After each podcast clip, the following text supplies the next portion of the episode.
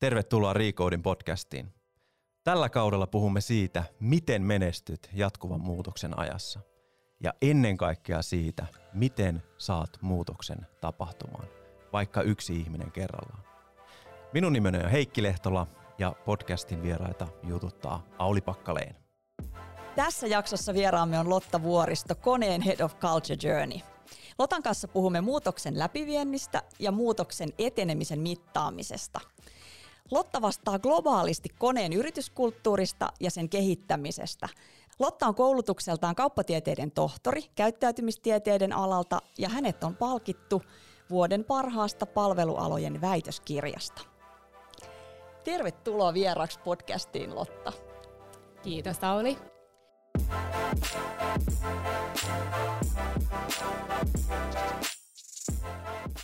Mä oon yleensä alkuun kysynyt kaikilta vierailta, että milloin muutos on onnistunut? Milloin sun mielestä muutos on onnistunut? Tietenkin kaikille muutoksille on jotkin tavoitteet asetettu. Eli onnistuneessa muutoksessa täytyy olla tavoitteet saavutettu, jotka sille alussa asetettiin, ja se on varmaan se aika tärkeä ensimmäinen kriteeri. Sitten ehkä seuraavana sen jälkeen olisi sen muutoksen pysyvyys, eli kuinka pysyvä se muutos on. Ja jos puhutaan transformaatiosta, niin silloinhan on tarkoituksena, että se muutos on pysyvä. Jokin transformoituu pysyvästi, ei muutu enää takaisin.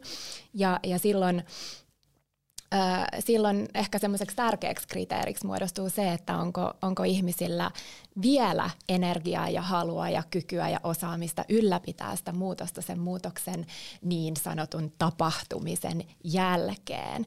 Ja sitten ehkä tärkeänä se, että tämmöisissä onnistuneissa muutoksissa on, on myös luotu energiaa. Eli muutoshan on kauhean kuluttavaa, se vie paljon energiaa, siinä tehdään uudella tavalla ja se vaatii ihmisiltä tosi paljon kapasiteettia tehdä asioita uudella tavalla ja opetella. Ja, ja kuitenkin sitten niiden onnistumisten kautta ja oivalluksien kautta vapautuu myös energiaa ja onnistuneessa muutoksessa olisi sitten siellä lopussa myös jäljellä energiaa ylläpitää sitä muutosta. Toi on itse asiassa ihan loistava määritelmä. Ki- kiitokset siitä. No hei, sullakin matkan varrella on varmasti monenlaisia muutoksia ollut ja ehkä joku niistä ei nyt ole mennyt ihan täydellisesti, kenties jopa mennyt vähän metsään. Onko sulla joku esimerkki ehkä jakaa, tai ehkä ennen kaikkea se, että mitä sä opit, mitä semmoinen ei niin täydellisesti mennyt muutos on opettanut sulle? Jotenkin, jotenkinhan aina, aina tota, jää itse pohtimaan sitä, että onko se ollut onnistunut vai ei. Ja tota, ehkä, ehkä niin kuin tämmöisenä, ei nyt mitään sellaista varsinaista yksittäistä esimerkkiä, mutta, mutta ainakin semmoinen termi, mitä mä suoraan kaihdan, on tämmöinen muutoksen lanseeraaminen. Sitä myös monet johtajat käyttää terminä. Ja, ja muutostahan ei koskaan lanseerata, vaan se tehdään, ainakin onnistunut muutos. Ja, tota, ja suurin osa epäonnistumisista tutkimusten mukaan johtuu siitä, että, että johtajat on, on niin kuin joko kyvyttömiä tai, tai hieman vajavaisia siinä heidän muutosjohtamistaidossaan, eli koitetaan väkisin ylhäältä alaspäin lanseerata muutosta. Se, se on yleensä tuomittu epäonnistumaan. Ja, ja, ja jos ihmisiä ei osallisteta, niin, niin siinä ei oikein ole sellaisia onnistumisen edellytyksiä sitten sille muutokselle. Kyllä, joo, että tässä on tämä muutos, että alkakaa toteuttaa tai alkakaa toimia tällä uudella niin. tavalla ja sitten ihmetellään, kun mitään ei ehkä tapahdukaan.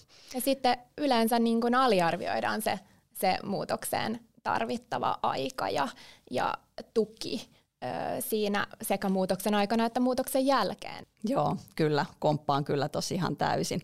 Ja mä mainitsin, että sä oot työssä muun muassa kulttuurinkin kehittämisessä ja muutoksissa hyödyntänyt neurotieteitä ja ja tietysti sulla on laaja kokemus muutosjohtamisesta ja myöskin muutosmittaamisesta, laaja ymmärrys siitä. Ja itse asiassa olet valmentanut muutosjohtamisen pariin 2000 johtaja esimiestä ja asiantuntijaa tai ainakin jotain sinne päin, aika huikea luku.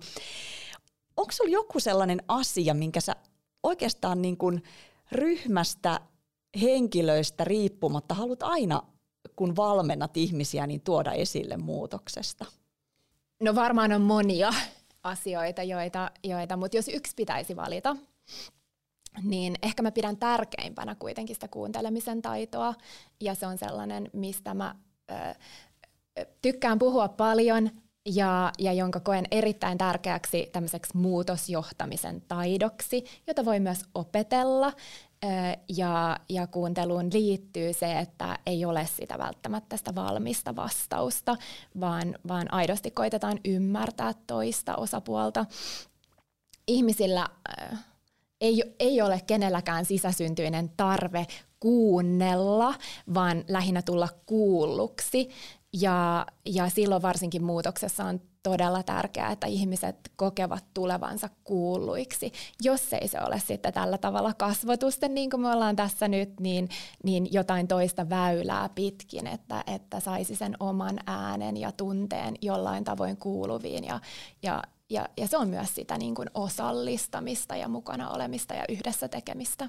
Kyllä, joo. Ja toi tietysti vaatii isossa organisaatiossa sitä, että joku muutosprojekti keskitetty ei voi olla se, joka siellä kuuntelee, vaan tarvitaan niitä erilaisia verkostoja, jotka, jotta saadaan vähän niin kuin monistettua niitä keskusteluja ja niitä, niitä niin kuin kuuntelijoita sinne organisaatioon. Ja aika useinhan se tietysti sitten niin kuin se tarve tai se rooli tulee sitten esihenkilöroolissa toimiville ihmisille tai muille mahdollisesti tämmöiseen muutosverkostoon kuuluville. Että se on, se on just näin ja, ja semmoinen asia myös, mistä me ollaan paljon koneella puhuttu, on ollut se lähiesimies, taito, se kuuntelemisen taito siellä, vaikka ei olisi niitä vastauksia.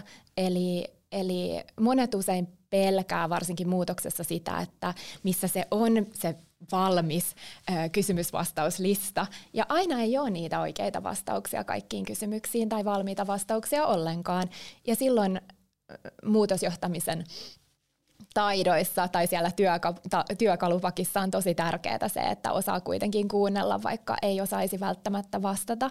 Ja aina voi sanoa, että kyllä me löydetään ne vastaukset ja tullaan takaisin näihin ja kiitos, että annoit palautetta ja, ja, ja, ja sillä tavalla niin kuin myötä elää muiden ihmisten tunteiden vuoristorataa tai, tai, tai sitä muutoksessa koettua niin sanottua change curvea, tätä muutoskäyrää, jotta, jotta sitten niin kuin ihmiset kokevat, että se on ihan ok olla epävarma tai tuntea näitä tunteita. Joku kuuntelee ja mennään eteenpäin. Kyllä. Itse asiassa edellisessä jaksossa Sebastian Nyströmin kanssa puhuttiin siitä, että, että se vaatii myös rohkeutta sekä johdolta että sitten esimiesroolissa toimivilta niin kuin sanoa se, että meillä ei ole vastauksia. Että ollaan ehkä aiemmin totuttu toimii vähän niin kuin vastausautomaatteina, että kun kysyn esimieheltä, niin, niin saan aina vastauksen, mutta kun eletään jatkuvassa muutoksessa, mennään niin kuin, lähdetään niin kuin Sebastiankin puhui siitä, että et ei mietitä alkuun niin kuin tä, jotenkin täydellisesti siellä omassa kammiossa, että miten tämä voisi mennä, vaan lähdetään niin kuin rohkeasti katsomaan, kokeilemaan, otetaan ihmiset mukaan. Ja silloin alkuun niitä vastauksia ei ole, mutta sitten niin kuin opitaan ja tarvittaessa sitten vähän rukataan sitä, sitä kurssia. Joo, no, no se on tärkeää ja, ja, ja tota, se on nimenomaan tätä psykologisen turvallisuuden tunteen lisäämistä siellä muutoksen keskellä, joka on todella tärkeä elementti sellaiseen onnistuneeseen muutokseen, että kuunnellaan ja ollaan läsnä ja, ja luodaan sellainen ilmapiiri, missä voidaan vaihtaa ajatuksia ja, ja, ja tunteita ja, ja, ja mennään yhdessä. Tietenkin erilaiset muutokset vaatii erilaista johtajuutta, että tämä on sitä sellaista niin kuin läsnä olevaa, lähellä olevaa muutosjohtajuutta. Ja, ja sitten on myös sellaisia muutoksia, joissa täytyy sieltä edestäpäin johtaa enemmän, tai, tai joissain muutoksissa jopa johtaja asettuu taka-alalle ja johtaa sieltä takaa päin niin sanotusti, tukee muita, jotta muut voivat onnistua. Joo. Kyllä. No hei, puhuttiin tosiaan, sä oot ison joukon ihmisiä valmentanut muutosjohtamiseen ja, ja siihen, siihen liittyviin asioihin, niin mikä sitten taas on semmoinen, mitä sä oot huomannut, semmoinen niin isoin oivallus, minkä ihmiset kokevat? Mikä lamppu syttyy? No varmaan oivalluksia on yhtä paljon kuin on erilaisia ihmisiäkin, eli jokaiselle ne on varmaan jollain tavalla henkilökohtaisia. Jos yleistää tämmöisellä yleisellä tasolla, niin varmaan se, se sanotaanko nyt suurin oivallus voi olla yhteisöllisesti se, että ahaa, tämä on aihe, jota voi harjoitella ja opetella ja, ja kukaan ei ole täydellinen. Ja, ja itse asiassa muutosjohtamisen aika, aika semmoinen perusasia on niistä virheistä oppiminen myös. Mm. Eli kaikki tilanteet ja kaikki muutokset on erilaisia ja me kaikki tehdään virheitä. Eli, eli se on taito, jota voi harjoittaa. Mutta kyllä mä sitten ajattelisin, että semmoinen suuri oivallus, joka yleensä, se suurin, joka ihmisillä yleensä syntyy, niin se syntyy siitä, että huomaa jotain sellaista omaa henkilökohtaista kehittymisen mahdollisuutta. Ja usein ne saattaa olla jopa sellaisia asioita, joita me ajatellaan, että ne on tehneet meistä menestyneitä ja sitten kun joutuu siitä luopumaan, niin se voi olla sellainen suuri oivallus, että mitä tilaa tämä antaa ja, ja miten voisinkin toisella tavalla jatkossa menestyä yhdessä muiden kanssa. Ja tämä johtamisen kulttuuri on tietenkin sellainen mulle sydäntä lähellä oleva asia ja, ja johtamisen taitoja on monenlaisia ja me ollaan ehkä traditionaalisesti nähty johtaminen aika kappeana sellaisena tiettynä johtamismuottina. Ja, ja tosiasiallisesti niin menestyneet muutosjohtajat harjoittaa paljon erilaisia johtamisen taitoja eri tilanteissa. Eli ehkä se on tämän työkalupakin tämmöinen leventäminen. Kyllä, kyllä. Ja tosiaan se niin kuin valitaan sen tilanteen mukaan, että tunnistaa, että mikä tilanne mulla on tässä käsillä ja minkä työkalun siihen sitten, mm. sitten nappaan. Mm. Joo. No mutta tässä jaksossa tosiaan puhutaan tietysti jatkuvasta muutoksesta niin kuin kaikissa jaksoissa, mutta puhutaan ennen kaikkea nyt siitä niin kuin muutoksen tekijöiden näkökulmasta, ehkä siitä roolista, missä varmasti mekin kumpikin toimitaan, eli, eli ollaan vähän niin kuin sen muutoksen katalyyttejä tai kätilöitä tai vauhdittajia tai mahdollistajia ja, ja, ja tuetaan, tuetaan sitten organisaatioita, johtoa, esihenkilöitä, ihmisiä siinä muutoksessa, sen omaksumisessa ja, ja näin poispäin. Ja sitten taas siellä yksittäisissä muutoksissa siellä me puhuttiin jo osallistamisesta. Varmasti yksi semmoinen tosi olennainen juttu on se niin selkeys ja konkretisointi, että mitä tämä sitten ihan oikeasti tarkoittaa, mitä mun pitäisi alkaa tehdä eri tavalla, mikä ehkä aiempi loppuu ja mitä me niin kuin jatketaan.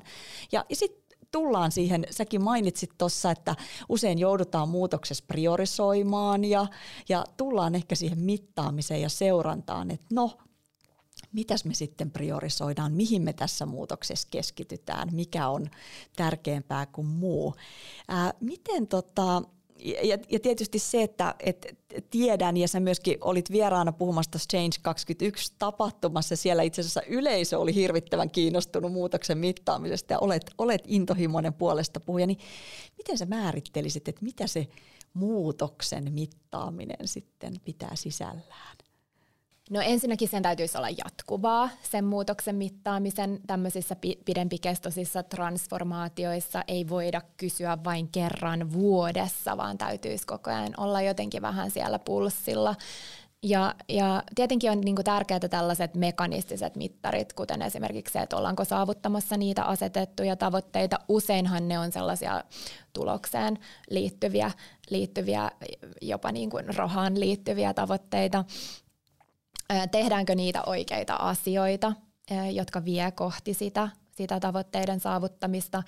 Ja sitten olisi tosi tärkeää, että siellä olisi niitä ihmismittareita, ihmisen niin kuin, tunteita ja, ja, ja mielipiteitä ö, mittaavia ö, ja, ja toivottavasti avoimia ö, kommenttikenttiä ja, ja toivottavasti myös sellaista avointa keskustelua jotenkin sisällytettynä niihin, niihin mittauksiin. Ja ehkä ehkä niin kuin tärkeintä on se ymmärtää, että yleensä vaikka tänään olisi aamulla mitattu ja iltapäivällä tulee tulokset, niin ne, ne mittaustulokset on aina historiallisia.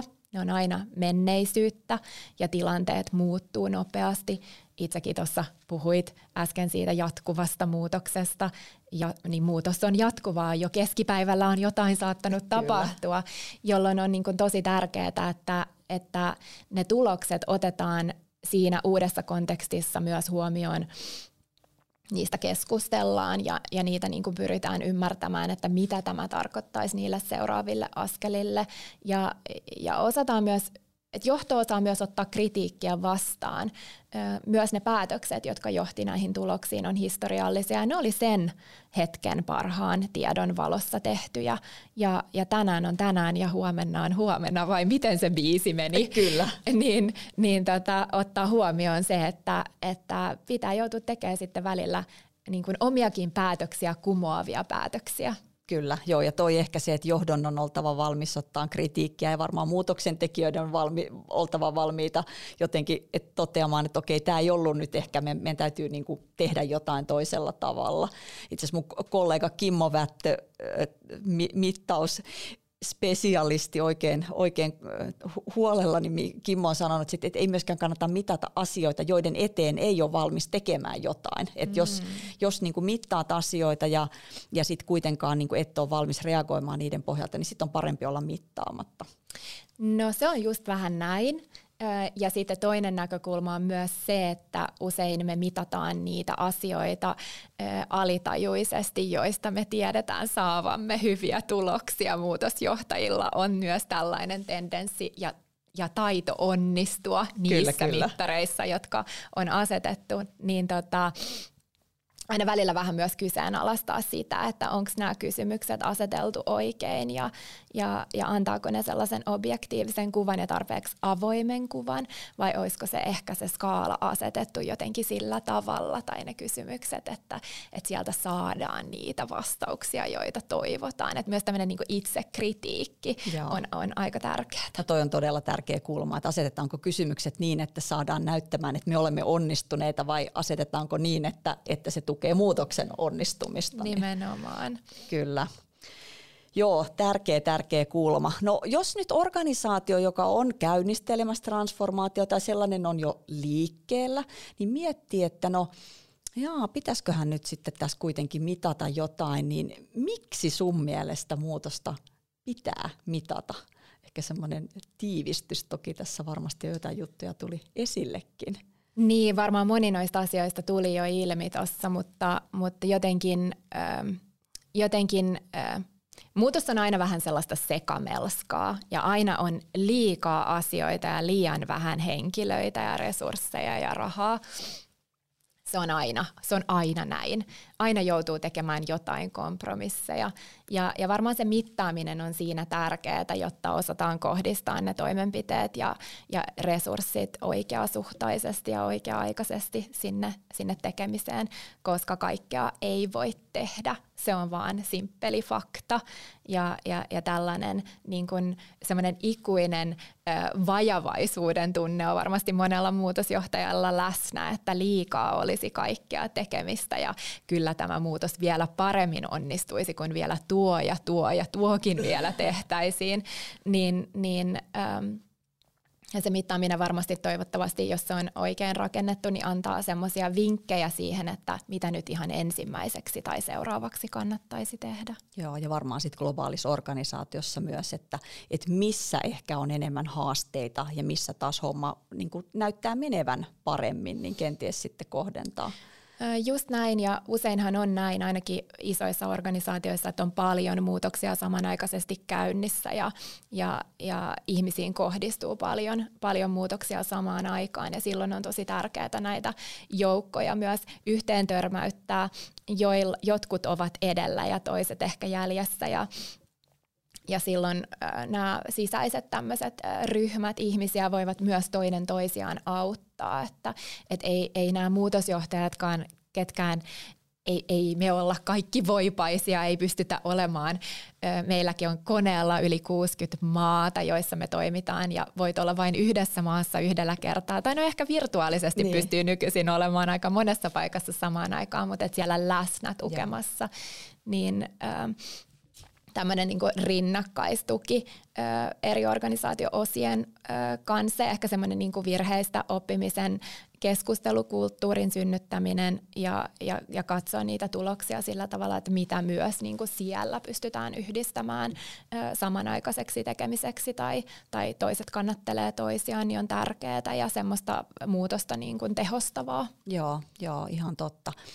Miten sitten jo, mitä voi jäädä saamatta, jos muutosta ei mittaa? Tietysti tässä nyt, että ehkä ei osata resursseja, niukkoja resursseja kohdentaa parhaalla mahdollisella tavalla, mutta mitä muita juttuja semmoista, mitä mittaamalla saa ja jos et mittaa, niin jää saamatta? No se mittaushan on tietoa, eli silloin jää jotain tietoa saamatta meillä on niin kuin aivoissa tämmöinen sisäsyntyinen niin kuin tarve tehdä tämmöisiä syy-seuraussuhde-yhtälöitä, että, että, niin kuin, että jonkun tiedon perusteella, jota ollaan kerätty joko niin kuin mittauksen mukaan tai sitten, tai sitten ihan niin kuin oman kokemuksen perusteella, niin, niin pyritään niin kuin tekemään päätöksiä tai jo, johtopäätöksiä. Ja, ja silloin, jos tämä mittaustieto puuttuu, niin silloinhan se tie, tieto, joka viedään sinne päätöksentekoon, on vajavaista mm. tai omaan tämmöiseen mutuun perustuvaa. Ja se on ehkä siinä se kaikkein tärkein, että vältettäisiin tällaista mutu-päätöksentekoa, eli se olisi niin kuin dataan perustuvaa se tieto. Ja sitten sillä mutulla on varmasti siellä, kun sitä tietoa tarkastellaan, sellainen ö, oma roolinsa, että oman kokemuksen muutosjohtajilla on usein pitkä historia ja kokemus, että oman kokemuksen perusteella pystyy tekemään jotain päätöksiä varmasti, jotka on suhteellisen sitten varmoja päätöksiä. Mutta se mittaus on tietoa, ja, ja, ja, ja sen takia sitä pitää tehdä. Muutenhan mennään niin kuin laput silmillä eteenpäin.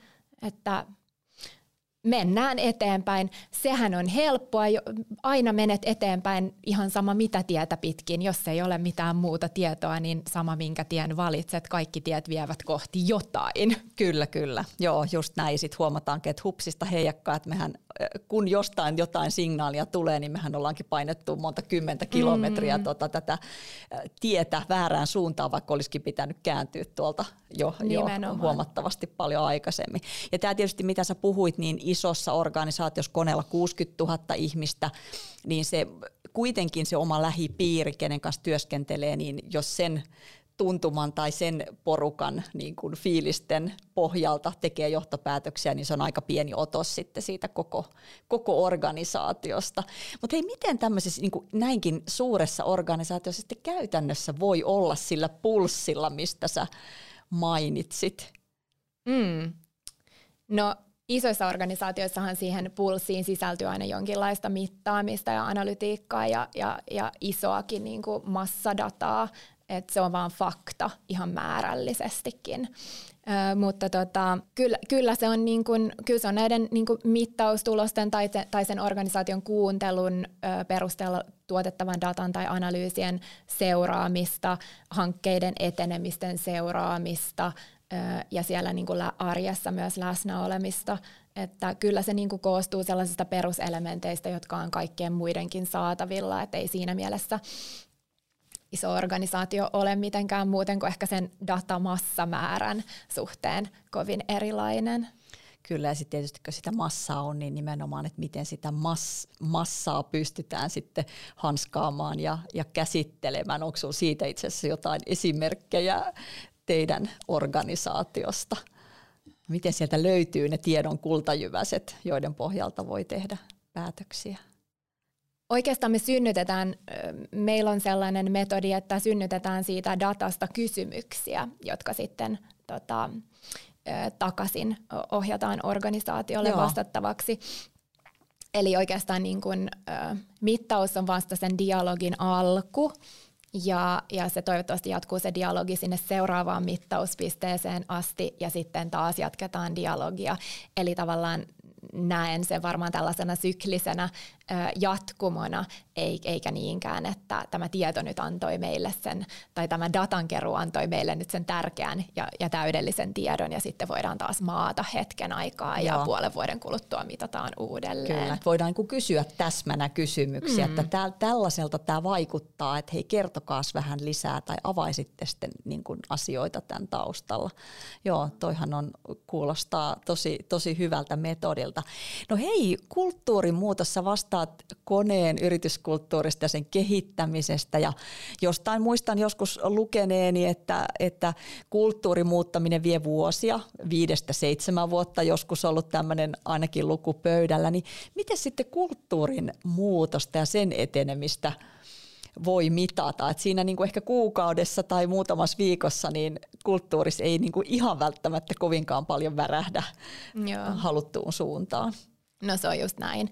Ja, ja tota, on tutkimustuloksia, jotka osoittaa, että jos todella systemaattisesti jotain kulttuurissa kehitetään, niin se tulos näkyy 6-12 kuukauden kuluttua. Joo. Eli, eli se on hidasta ja varmasti paljon hitaampaa kuin sellainen sellainen joku niin kuin täsmämuutos organisaatiossa, ainakin tämän kokoisissa organisaatioissa, niin kuin meilläkin koneella on. Öm, mutta se on vain aikamäärä ne tekemiset on silti varmasti aika samankaltaisia, mitä, mitä missä tahansa muussakin muutoksessa tehdään. Eli tämä kulttuuri on vaan sitten erilainen konteksti ja, ja siellä totta kai me mitataan sitä käyttäytymisen muutosta ja, ja, ja ei henkilön omaa tunnetta siitä omasta käyttäytymisestä – meillä on aina tällainen henkilökohtainen äh, bias, että ollaan aina sitä mieltä, että kyllä minä, mutta ne muut. Ja, ja, ja me nimenomaisesti sitten mitataan esimerkiksi sitä, että miten muut, nä, miten joku näkee muiden käyttäytyvän. Eli, eli miten se niin kuin massa siinä ympärillä, miten ne kollegat siellä ympärillä, miten ne käyttäytyy ja näkyykö se muutos siellä käyttäytymisessä. Sehän on se kaikkein tärkein asia. Silloin kun näet, että muut ihmiset ympärillä alkaa käyttäytyä uudella tavalla, niin siihen on vähän vaikea olla lähtemättä mukaan. Onko sinulla joku esimerkki antaa vaikka ihan sellaisesta konkreettisesta kysymyksestä, mitä kysytään? Tavallaan mikä, mitä käyttäytymistä tavoitellaan ja mikä se semmoinen konkreettinen kysymys voisi olla? No, äh, en mä ehkä en mä ehkä halua antaa mitään todella spesifiä Joo. kysymystä. Meillä on isoja settejä kysymyksiä, niistä varmaan yksikään ei ole tärkeämpi kuin toinen, mutta ajatteluahan on vaikea nähdä. Ja silti me pyritään siihen, että se ajattelu muuttuisi ensin ja sitten se käyttäytyminen. Ja yleensähän se yleensähän se menee toisinpäin, Joo. eli ensin kokeillaan vähän ja sitä kautta aletaan muovaamaan niitä uusia reittejä siellä aivoissa, että ahaa, näinkin voi tehdä.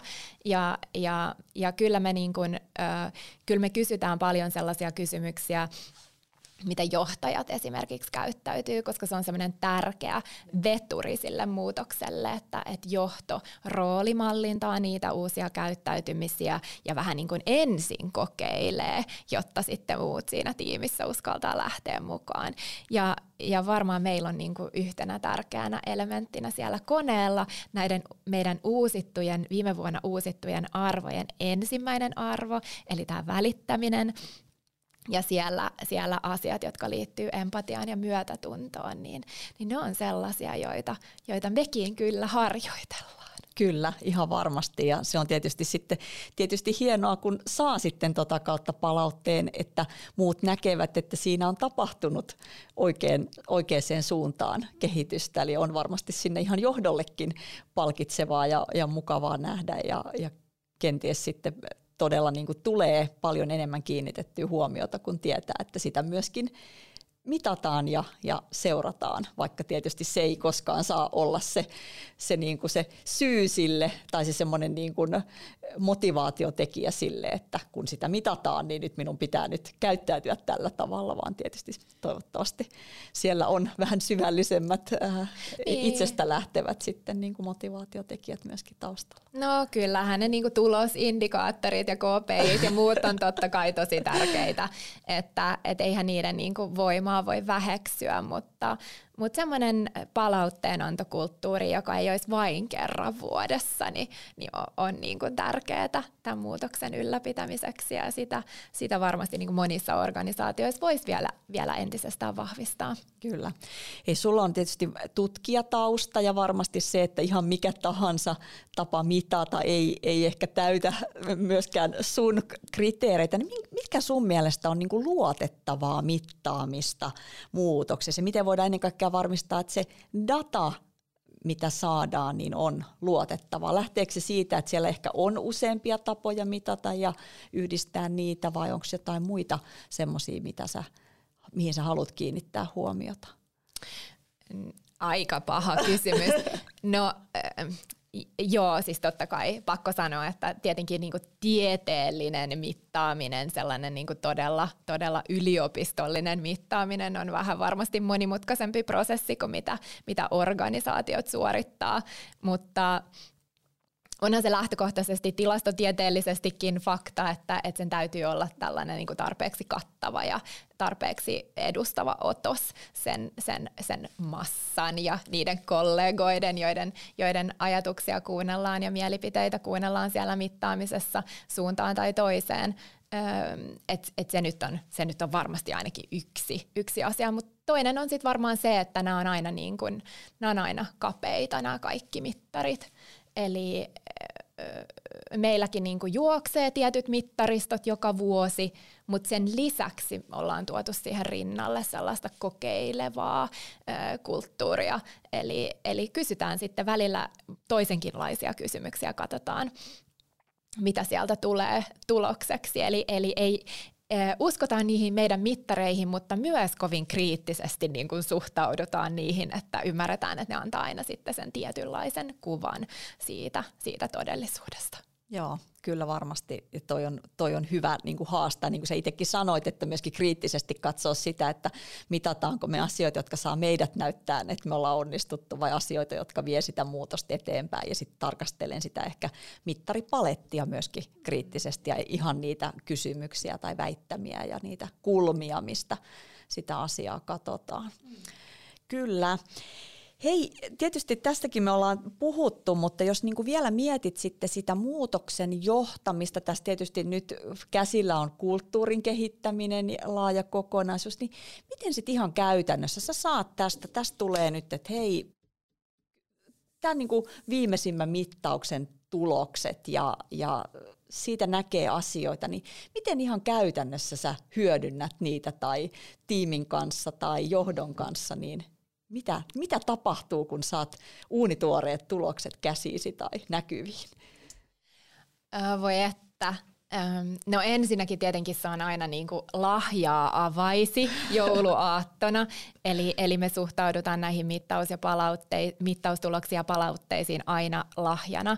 Eli joku on, joku on käyttänyt aikaa ja vaivaa siihen, että on istunut alas ja vastannut, eli, eli se on aina meille lahja ja, ja siinä mielessä mä aina pyrin, tietenkin katsotaan niitä numeroita, mutta pyrin aina niin pitkälle kuin mahdollista käyttämään runsaasti aikaa niiden avoimien kommenttien lukemiseen. Joo. Ja, ja meillähän se on tietenkin koneella jo itsessään iso haaste, koska toimitaan yli 60 maassa ja meillä on kieliä pilviin pimein. Eli, eli saada se, niin kun, se tunne välittymään sieltä myös niiden käännöksien kautta, jotka saattaa joskus olla, varsinkin jos koneellisesti käännetään, niin hieman mielenkiintoisia. Niin, niin siihen, meillä on tällainen kielellinenkin haaste, mutta mä pidän sitä tosi tärkeänä, että, että lukee niitä palautteita ja jokaisen kommentin takana on ihminen ja yksilö, jolla on ö, omia ehkä huolia ja murheita ja elämää tai perhettä. Ja varsinkin nyt korona-aikana ihmiset on läpikäyneet niin paljon kaikkea erilaista jo ihan tunnepuolella maailmanlaajuisesti, niin, niin mä aina ajattelen, että kun joku antaa palautetta, niin se palaute on kuin lahja ja se on tärkeää lukea. Tietenkään aina ei ole mahdollista. Me saadaan tuhansia ja kymmeniä tuhansia kommentteja, mutta siihen me sitten hyödynnetäänkin usein jotain tekoälyä tai muuta, joka antaa meille vähän osviittaa siitä, että mitä, mitä tunnetiloja ja palautteita siellä kaiken sen massan sisällä on. Kyllä, mikä se yleinen ehkä sentimentti sieltä mm. välittyy, että onko se positiivisväritteinen vai onko siellä sitten sitä hu- huolisävyjä enemmän tai, tai muuta. Mutta hei, hienoa kuulla, että se ajatus on nimenomaan se lahja ja niin kuin sanoit, että kun sen paketin avaisi, että ei ole niin kuin pelon sekaisin tuntein, että, että huh, mitäköhän täältä nyt paljastuu. Ja, ja ehkä, ehkä tässä tullaan just siihen, että ajatteleeko sitä muutoksen onnistumista vai ajatteleeko sitä, miltä itse tai se niin kuin jotenkin oma suoritus näyttää. Ja tietysti muutoksessa niin juuri tämä ajatus lahjasta ja siitä, että tässä ollaan sitä muutosta yhdessä viemässä eteenpäin. Ja varmasti välillä tulee sitten niitä asioita, että et, et, hei nyt tarvitsisi tehdä jotain toisin, että tämä ei nyt pure tämä lähestymistapa tai kulma. Mm.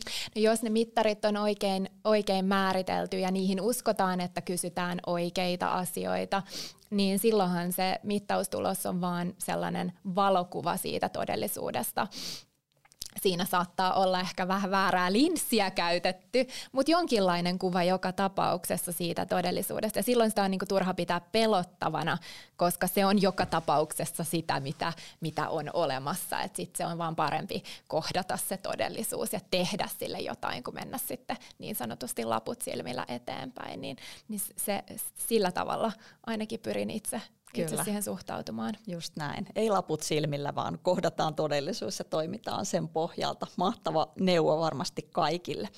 Ihan loppuun vielä viimeinen kysymys. Mikä sun mielestä on paras tapa saada ihmiset mukaan muutokseen? No, ähm, tämä on hyvä kysymys. Jos siihen löytyisi joku sellainen, niin kuin, äh, mitä mä nyt sanoisin, äh, täydellinen vastaus, niin se olisi varmaan jo kaikilla muutosjohtajilla jossain oppaassa ja opeteltuna. Mutta jos yksi pitäisi sanoa, niin kyllä mä uskon, että se on se, että itse uskoo siihen muutokseen.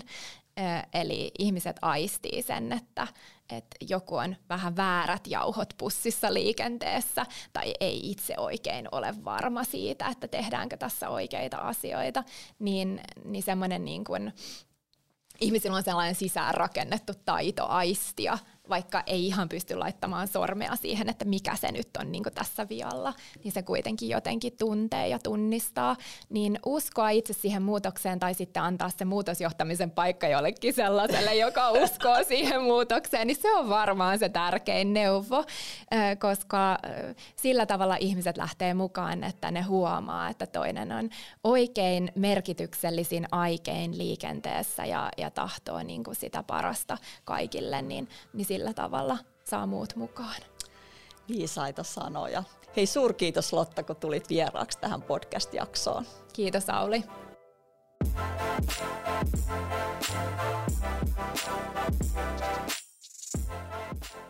Kiitos, että kuuntelit. Toivottavasti sait tästä jaksosta kohokohtia, näkemystä ja konkretiaa arkeen.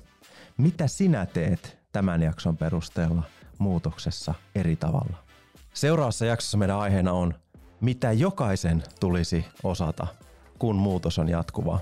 Seuraavaan kertaan. Moi moi!